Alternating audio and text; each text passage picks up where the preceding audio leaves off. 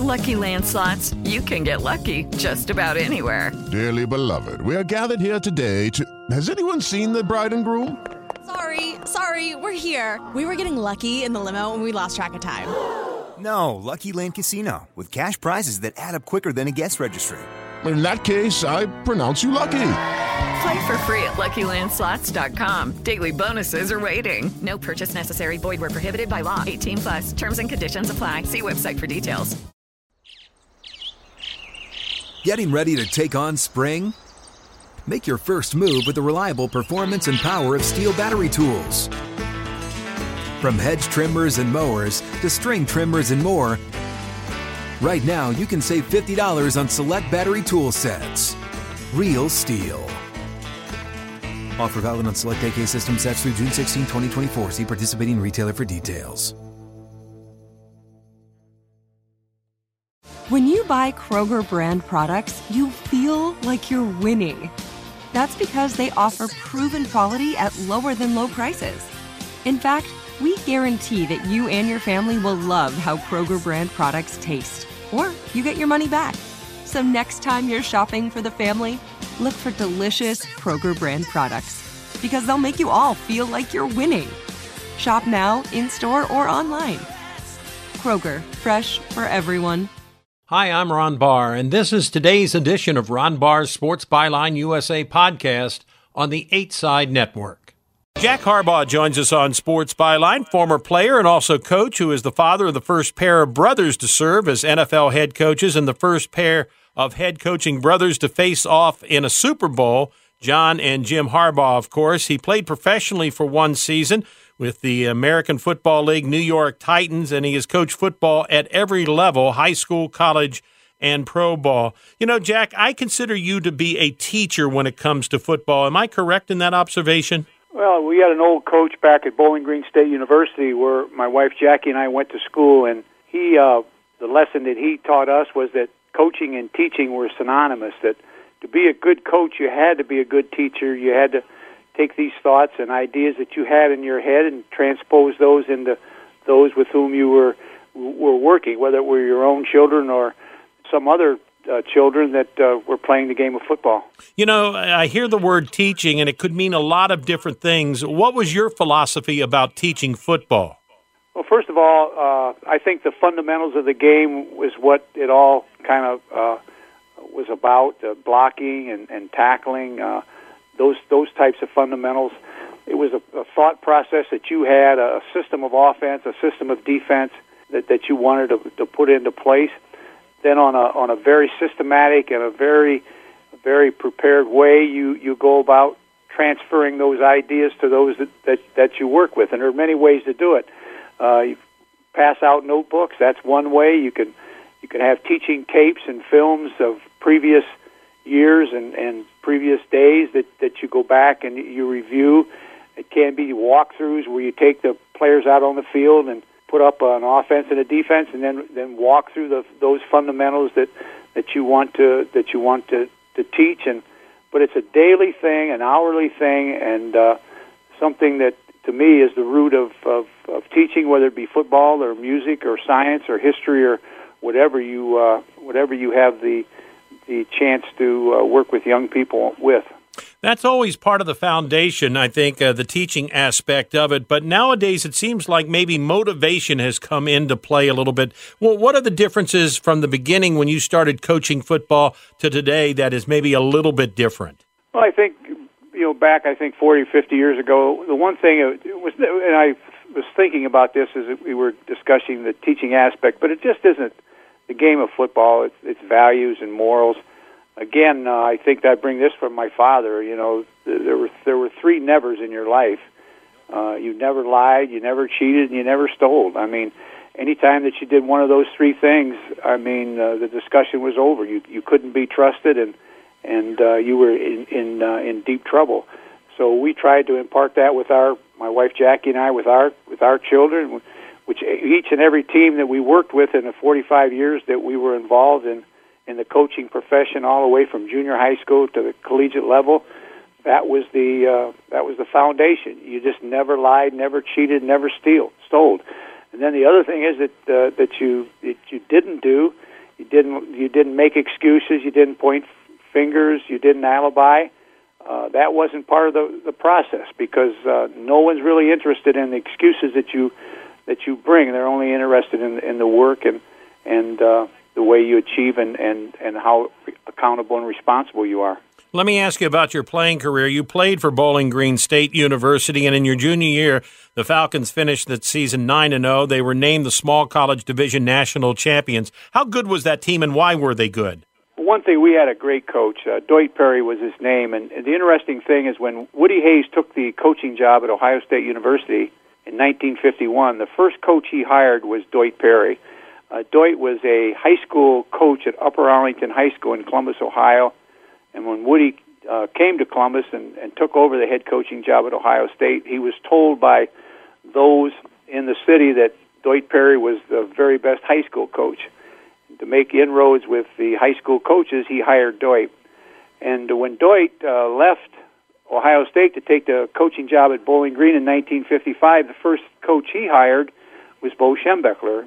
Uh, Bo was his uh, his offensive line coach at, at Bowling Green for one year uh, before he left to go to the Northwestern University. So when you mention Woody Hayes and Doyt Perry and and Bo Schembechler as as it relates to Ohio football, I, I think you've you've said it you you've you've said it all. So uh, I had a great one.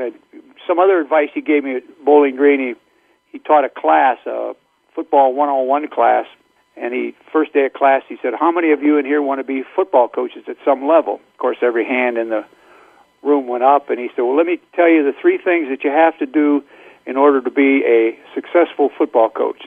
Number three, you got to have a love and passion for what you're doing. Number two, you've got to work hard." Because I've been around most of you guys for a year now, and I know you're not smart enough to outsmart anyone, but uh, you can't outwork anyone that you uh, that you coach against. And number one, and number one by a long stretch is marry wisely in this profession. And uh, I took that to heart. Uh, met Jackie at Bowling Green State University. We've been married 52 years as of November, and we moved 17 times in this profession.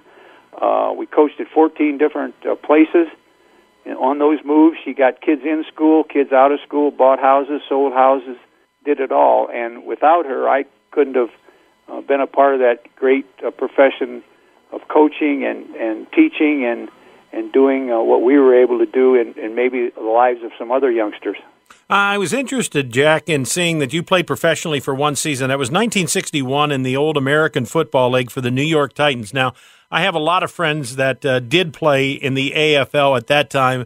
And back in New York, they used to tell me some great stories because, you know, the AFL was, while it had Lamar Hunt as a founding uh, father of that league, it still had some problems with some of its franchises. What was that year like for you? Well, first of all, I, I, there's a mis- misconception. It wasn't the New York Jets; it was the Buffalo Bills. I was drafted in in 1961 by the Buffalo Bills, and the other misconception is it wasn't a year; it was three days. I went, I went to New, Aurora, New York, right outside of Buffalo, and uh, uh, Buster Ramsey was the head coach. The owner is still the same owner. It's the same. Uh, Ralph Wilson. Uh, Ralph Wilson had the team back then, and uh, we practiced on a on a polo field with no lines.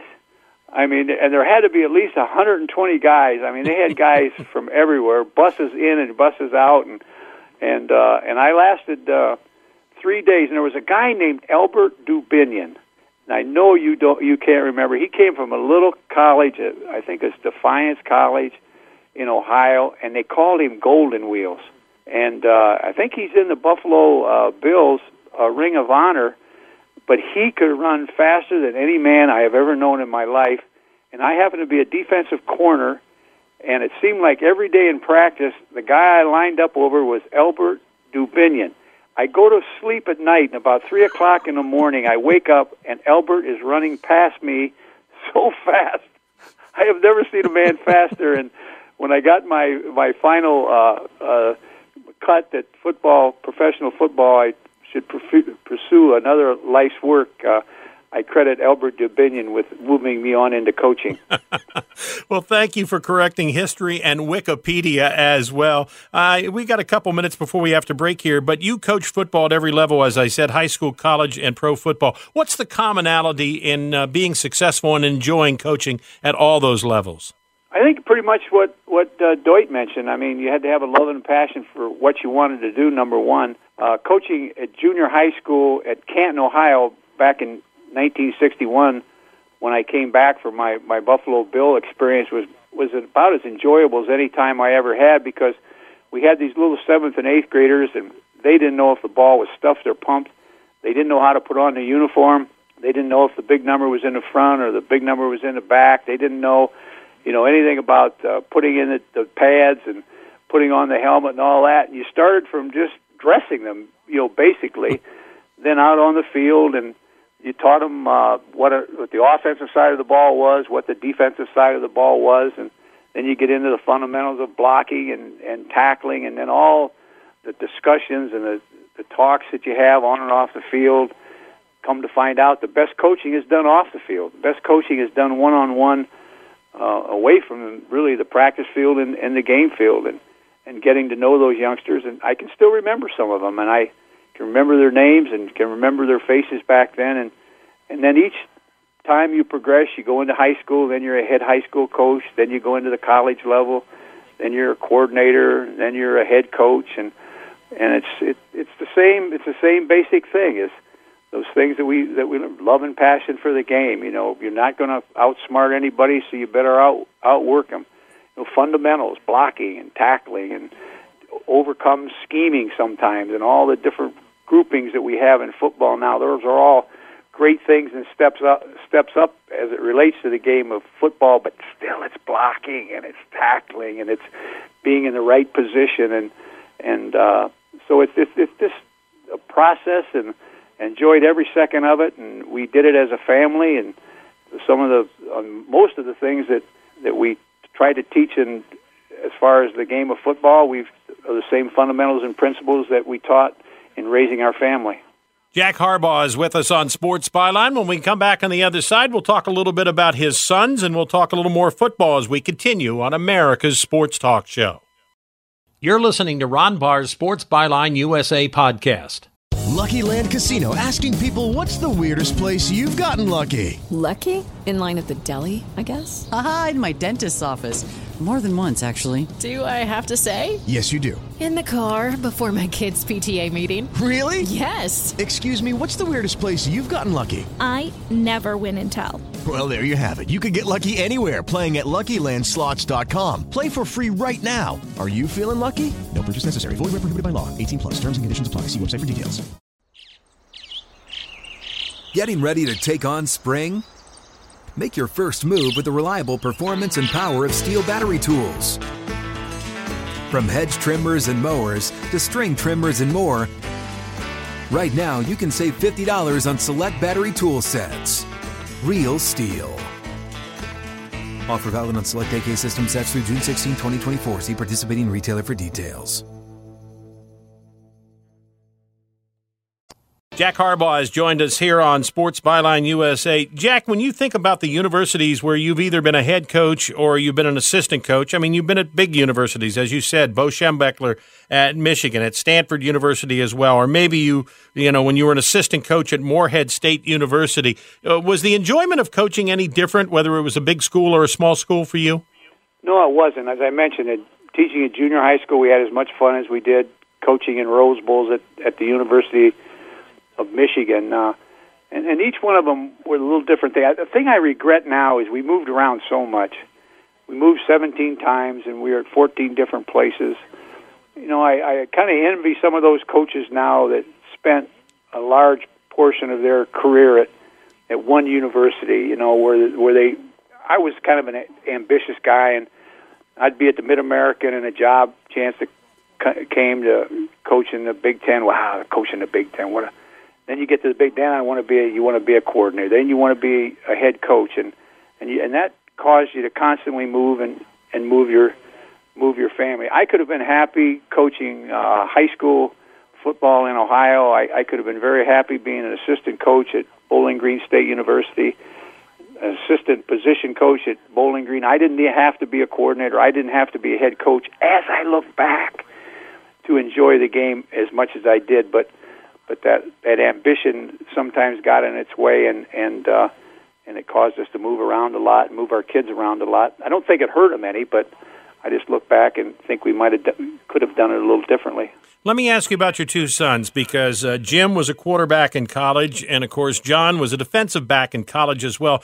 Do you see that they approach the game from a coaching standpoint uh, as head coaches now, uh, from their various perspectives of how and what they played in college? I don't know if it had so much to do in John's case that of that. I think John is is one of the people as I look back and all the great coaches that I work with. John really has a has a broad uh, view of the, of the game of football. He has a has been a special teams coach and a very successful one for 10 years uh, with the Philadelphia Eagles. He has a fantastic grasp on that.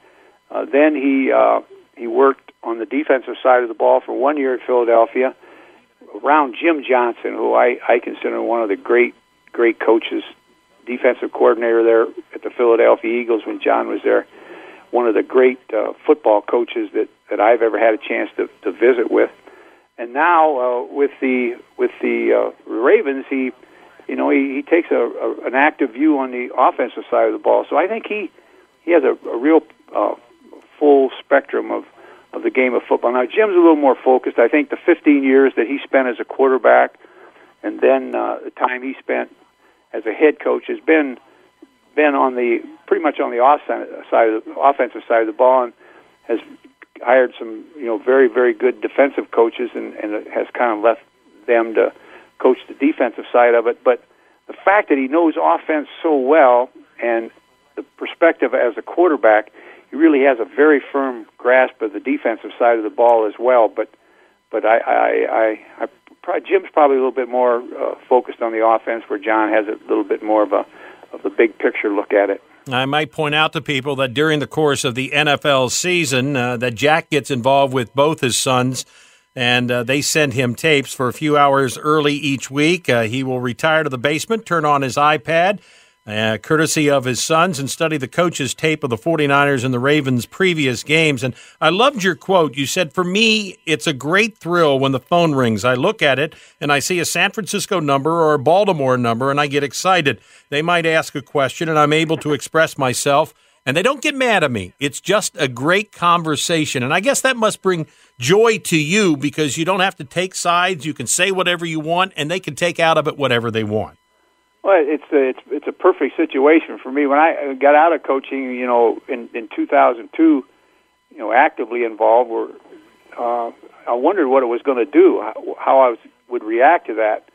But because of both of them being in coaching, they have always allowed me to be around the game, could come to practice and sit in on the meetings and sit in on the film sessions, and and uh, they would ask ask my opinion and then I got in, and when they became head coaches, got in. They would send the tapes, the actual, uh, the DVDs, and I could stick them in. And now it's a little more uh, sophisticated with the iPads. But you know, they send me, put the, give me that information, and I grind at it just like I did back in the old days, and uh, wait for a call. And some weeks the call might come, and other weeks it might not come. But I want you to know I'm prepared. Are those and, calls uh, are those calls, Jack, any different whether the teams either of their teams win or lose? No, it's not. It's really not. And, and I look at it, and, I, and I'm I'm really honest with myself. And the game has changed so much. I mean, it's such a complex game now that I think sometimes the average fan it it it it, it doesn't. It's a game that doesn't look as if it's complicated, but it really is. Uh, and uh, and uh, it's changed so much that it's left me in the wake a little bit. I'm it, it's really passed me by. But uh, to be still, you know, have an opportunity to, to look at the tape and then they might ask a question. I, I really get excited about that, you know, being able to express myself. And the one thing they'll do is, is very patiently, you know, listen and and every once in a while you, you get a call and you'll say, you know what, we looked at that and we've changed it or we've tweaked it a little bit, and uh, we want to thank you for your input. And I want you to know my heart starts beating, and I get a smile on my face. I get excited to know that I had a, a little bit of a, a little bit of part of the whole thing.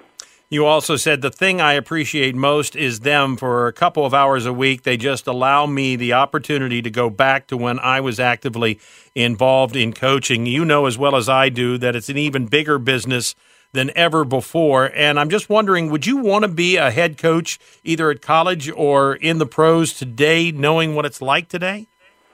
Well, I know it's different. I know it's uh, it's it's it, it really is a, a very difficult, very very difficult job. And and as I say, I think the game has has passed me by. But if you could see Ron down in the basement when those those games, I know those games are on the iPad. I got about seven or eight pencils that are all sharpened down there. I got couple notepads and uh, and uh, I got my the desk all got the papers all spread out and turn that thing on. I want you to know I just sit back and I look at like 50 some years of of coaching. You know, it's 50 some years of welcoming that opportunity of having a chance to look at tape one more time, maybe to find something that that, that that'll be accepted and and uh, something that uh, will make a difference in in a, in a game plan. And I think if you ask any coach, uh, you know, fan might think, "Wow, to be out there and there's fifty thousand people screaming and coaches down on the sidelines and calling plays or calling defenses, that's got to be where the real thrill comes in." But it really isn't.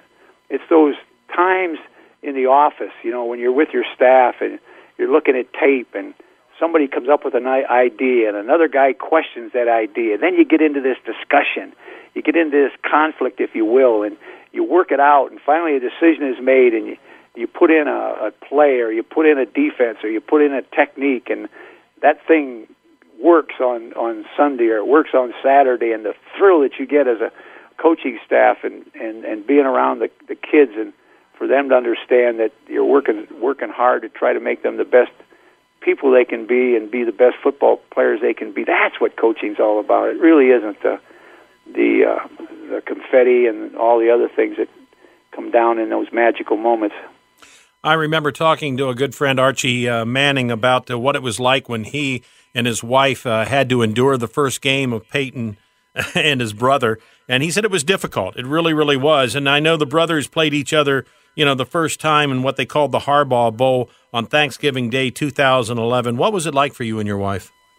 Well, that first time in, on Thanksgiving, uh, it was at the Ravens Stadium, and and the Ravens were very kind to us. They they found a little office for us in the stadium, and they brought in a, a bottle of wine and uh, a six pack of Coors, and uh, and a big uh, high D uh, HD uh, television set, and we watched the game in there by ourselves, and my wife gets very animated at the games. I mean, she gets excited, and this game, I mean, it was just she just sat there and watched it, never talked, never said a word. You know, one play this way, play that way, no emotion whatsoever. But uh, that uh, that was a very surreal experience. And then the the Super Bowl was far beyond that. We enjoyed ourselves so much up until game time, and then once the game, the ball was kicked off it kind of really settled in that you know for every good play by the one team was a, a not so good play by the other team, and to show any kind of emotion where you were and those sitting around you would would kind of signal that you might prefer one over the other, and that's the last thing that you wanted to do. So you wanted to see two comatose individuals watching a Super Bowl. That would have been the place to to study Jack and Jackie Harbaugh because we were afraid to scratch our nose. We were afraid, afraid to raise our hand for any reason at all, for fear that that would uh, that would show a preference for one team or, or one son. So it was a very difficult experience. What was your evaluation of that Super Bowl game to each of your your sons then afterwards? You know, I never, I've never watched it. Oh, I've never. I, I, I watched. You know, watched it in. I've never put it on tape. I, I've never looked at it. I really have no ambition, no, no desire to do it just because of the feeling that that we had during the game. I have no, I can't tell you. I really couldn't tell you how the game went. I do remember the last play. You know, the the, the, the fourth down play in the end zone. I, I remember that very clearly. But the other parts of it really, really are a blur. And then when the game was over, you know, John had just won the Super Bowl, and we were so proud of him because he had taken the long road. You know, he had taken the the road were a graduate assistant and an assistant coach and a coordinator and 10 years there with the Eagles and all that. And here he just won the greatest prize in all of football. And uh, and again, the confetti was coming down, and and you felt this. You felt so good for him, but you didn't feel as good as you should have. And we really had a difficult time coming to grips with that. Then our son-in-law Tom Crean, uh, coach at Indiana, who was with us, had talked with uh, Doc Rivers. They they had texted back and forth after the game, and Doc said, "Tom, I can understand your in-laws and their feelings, because no parent, a parent can only be as happy as their unhappiest child." And so it kind of took the pressure off of us a little bit, and we understood, you know, that feeling that that we had because we knew that there there was another son in another locker room that had just suffered that the disappointment of of uh, coming up short in the Super Bowl. So that was a was a life lesson for both of us.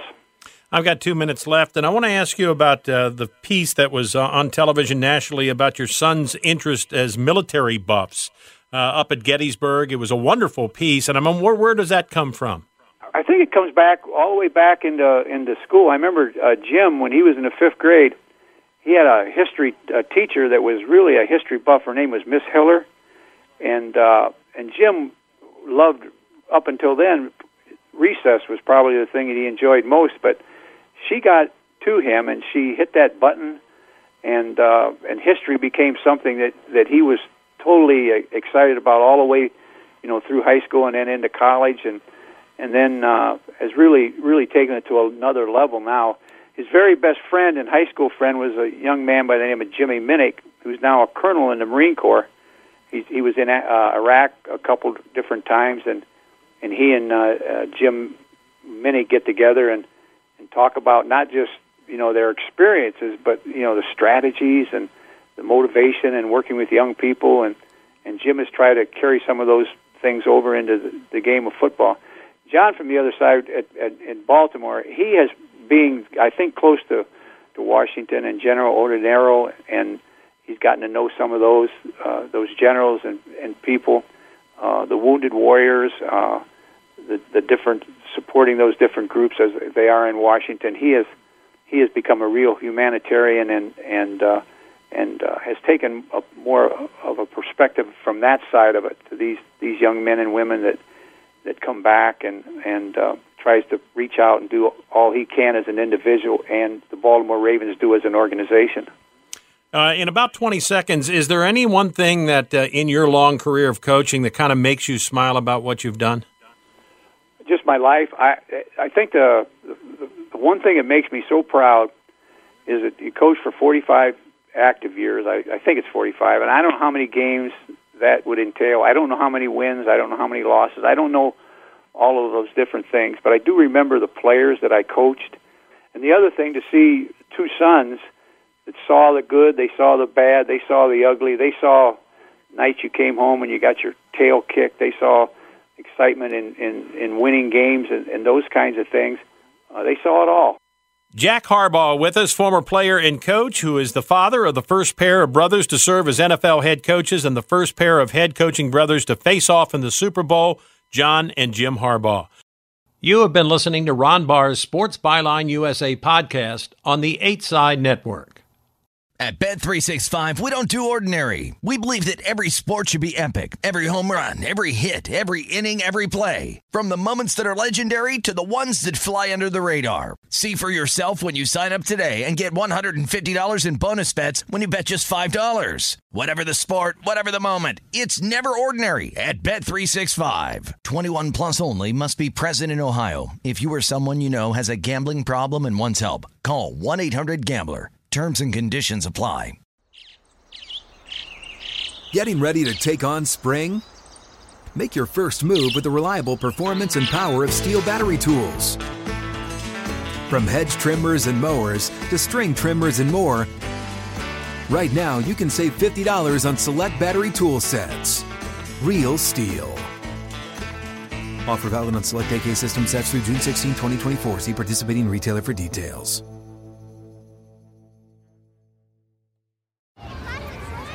Hey guys, back at the playground again, huh? Yep. You know what this playground could use? A wine country. Heck yeah, and some waves so we could go surfing. Oh, Ah, love that. A redwood forest would be cool. I'm in. Ah, ski slopes. Let's do it. Um, can a girl go shopping? Yeah, baby. Wait. Did we just invent California? Discover why California is the ultimate playground at visitcalifornia.com.